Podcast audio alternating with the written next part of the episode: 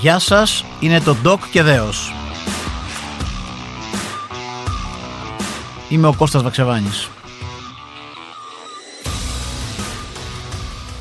Την ώρα που η Σοφία Μπεκατόρου αποφάσισε να μιλήσει, επειδή ακριβώς είναι η Σοφία Μπεκατόρου και όχι κάποια άγνωστη, η υπόθεση της ε, Μπεκατόρου και όλες αυτές που συζητάμε το τελευταίο διάστημα έπαψα να είναι προσωπικό ζήτημα και μια καταγγελία υποδιαρεύνηση. Η υπόθεση αυτή έγινε η κοινωνική βουή που αφού συγκέντρωσε άγνωστες ιστορίες για γνωστούς άθλιους ξεχύθηκε στο δρόμο σαν ποτάμι απαιτώντας κάθαρση.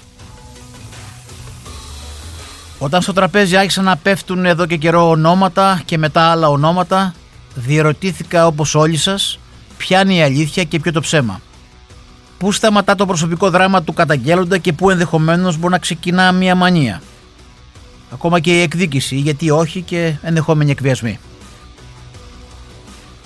Βρισκόμαστε στο σημείο εκείνο που μια καταλητική αντίδραση με καταλήτη την ίδια τη Σοφία Μπεκατόρου και τις αρχικές καταγγελίες δημιουργεί βίαιες και πρωτοφανείς καταστάσεις. Πολλοί βέβαια μένουν ευρώντιτοι από όλα αυτά και άλλοι επιχειρούν να επαναφέρουν τον νομικό και κοινωνικό πολιτισμό εκεί που θεωρητικά θα έπρεπε να είναι πριν τις καταγγελίες. Το θέμα όμως ξέρετε δεν είναι οι δικαιολογημένες αμφιβολίες που μπορεί να έχει ο καθένας αλλά ένα ξεκάθαρο και διδακτικό συμπέρασμα που εκ των πραγμάτων βγαίνει αυτή τη στιγμή. Ξέρετε ποιο είναι το συμπέρασμα; Εάν τα συντεταγμένα όργανα της πολιτείας, οι φορείς προστασίας, είτε λέγεται αστυνομία, δικαιοσύνη και οι άνθρωποι που θεωρητικά έχουν ως σκοπό να προστατεύσουν τους άλλους ανθρώπους, εάν λοιπόν όλοι αυτοί δεν είναι ταγμένοι εκεί που πρέπει να είναι ταγμένοι, έρχεται η ώρα που όλα γίνονται βία και με τρόπο που δεν αρέσει και ίσως και να είναι και άδικος. Αυτό δείχνει η ιστορία, η ιστορία με γιώτα κεφαλαίο και αυτό μάλλον θα αποδείξει και αυτή εδώ η υπόθεση, αυτή εδώ η ιστορία. Η κουρτίνα τραβήχθηκε και το φως θα πέσει έστω για λίγο για να φωτίσει τα πιο αποτρόπια εγκλήματα που η κάλυψή τους συχνά, για να μην έχουμε αυταπάτες, συνδέεται με ανθρώπους που έχουν εξουσία, που δρούν εκδικητικά και προστατεύουν τον εαυτό τους και τους ομοίους τους αλλά ακόμα και αν υπάρξουν χλωρά που θα καούν με τα ξερά, αυτή είναι η προσωπική μου άποψη, δεν υπάρχει άλλη διαδικασία από αυτήν που μηχανικά έχει ενεργοποιηθεί για να επέθει αυτό που λέμε κάθαρσης.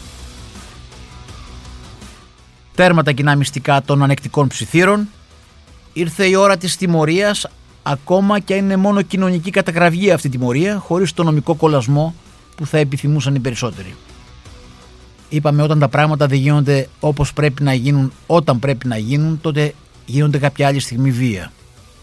Σε κανέναν δεν αρέσει αυτή η βία αλλά αυτή είναι η πραγματικότητα, η ιστορική πραγματικότητα.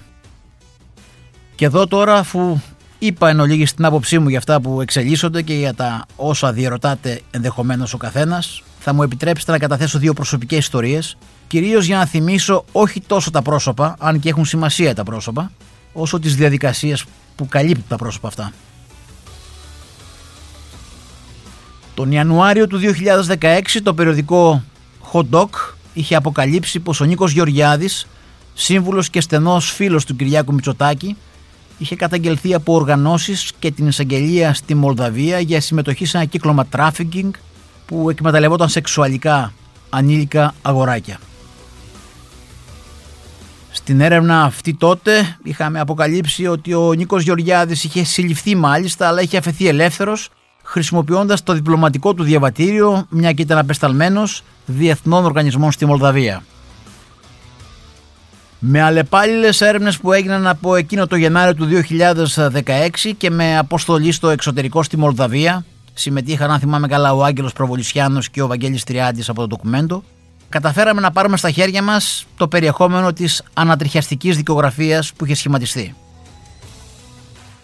Ήταν δικογραφία στην οποία παιδιά θύματα κατηγορούσαν τον Γεωργιάδη, τον Νίκο Γεωργιάδη, ότι τα βίαζε δίνοντάς τους ως αντάλλαγμα 18 ευρώ ή παίζοντας στο δωμάτιό του PlayStation με παιδάκια που είχαν να θρέψουν τις οικογένειές τους γιατί είχαν βρεθεί σε εσχρή κατάσταση.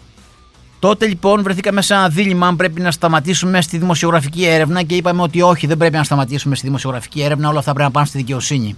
Τα πήγαμε στη δικαιοσύνη και ζητήσαμε τιμωρία. Για να βρεθούμε όπως περιμέναμε άλλωστε σε μια συντονισμένη προσπάθεια απέναντι συγκάλυψης όλων αυτών των πραγμάτων. Η εισαγγελία αρχικώς είχε αρχιοθετήσει την υπόθεση με διάφορα προσχήματα προς κόμματα νομικά αλλά ωστόσο ξανά άνοιξε αυτή η υπόθεση με δημοσιεύματα και με νομικές προσπάθειες κάποιων εισαγγελέων. Έτσι λοιπόν φτάσαμε στο σημείο ο Νίκος Γεωργιάδης να οδηγηθεί σε δίκη η οποία κατέληξε σε συντριβή του.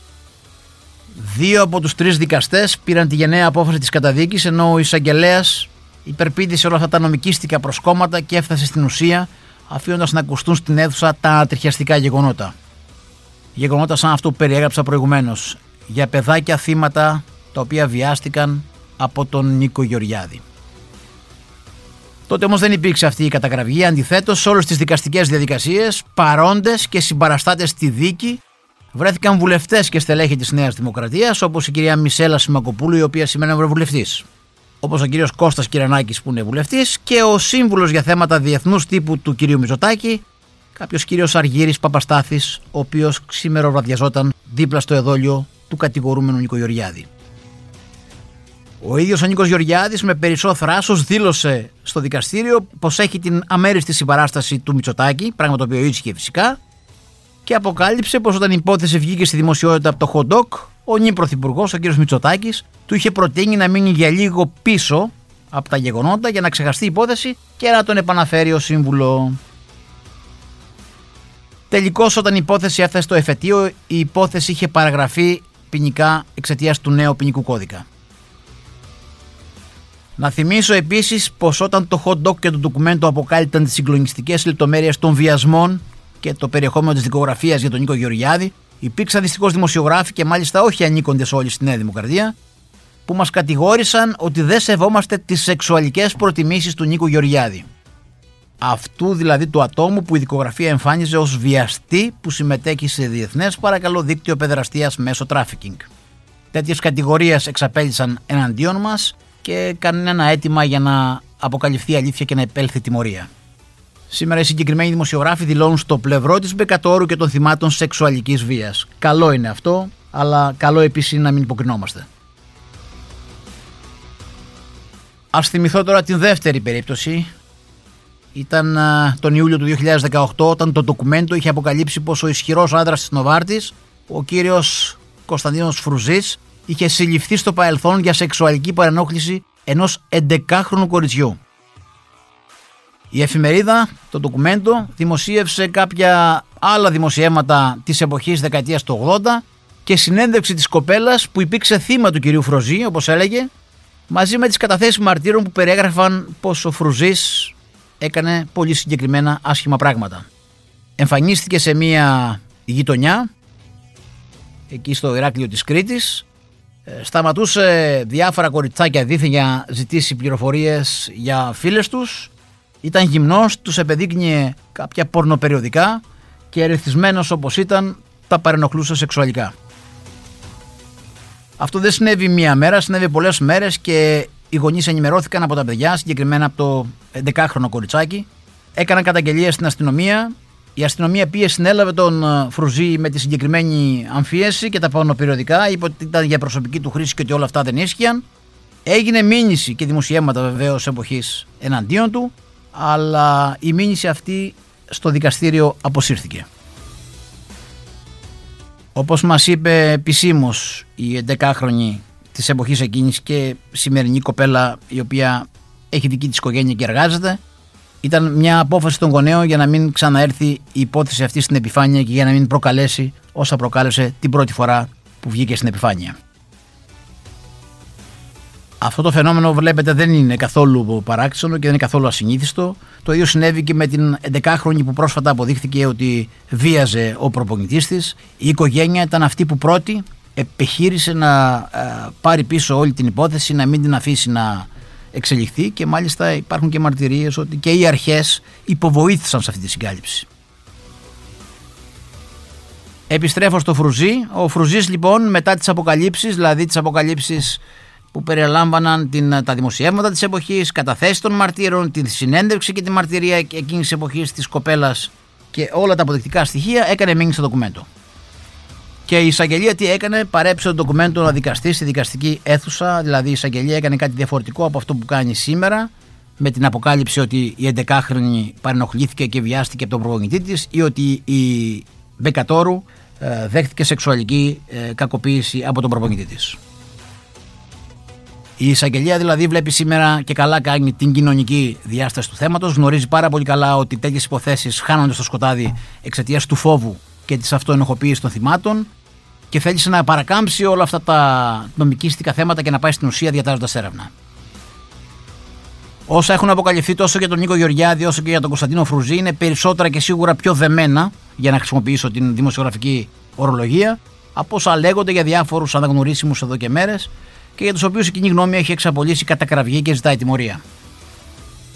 Η Μπεκατόρου και μπράβο της τράβηξε την κουρτίνα και μας άφησε να κινηθούμε στο δωμάτιο της φρίκης για να δούμε όσα επιχειρούν να κρύψουν οι ισχυροί δράστες και όσοι τους καλύπτουν. Όσοι σήμερα εκφράζουν τον αποτροπιασμό τους με αυτά που βλέπουν, καλό είναι να αναρωτηθούν γιατί στις περιπτώσεις του Γεωργιάδη και του Φρουζή επέλεξαν τη συνειδητή τυφλότητα. Θα μου επιτρέψετε αυτή την απορία, ε; και αν μπορώ να έχω και κάποια απάντηση, νομίζω θα κάνει καλύτερη την κοινωνία μας. Σας ευχαριστώ. Γεια σας.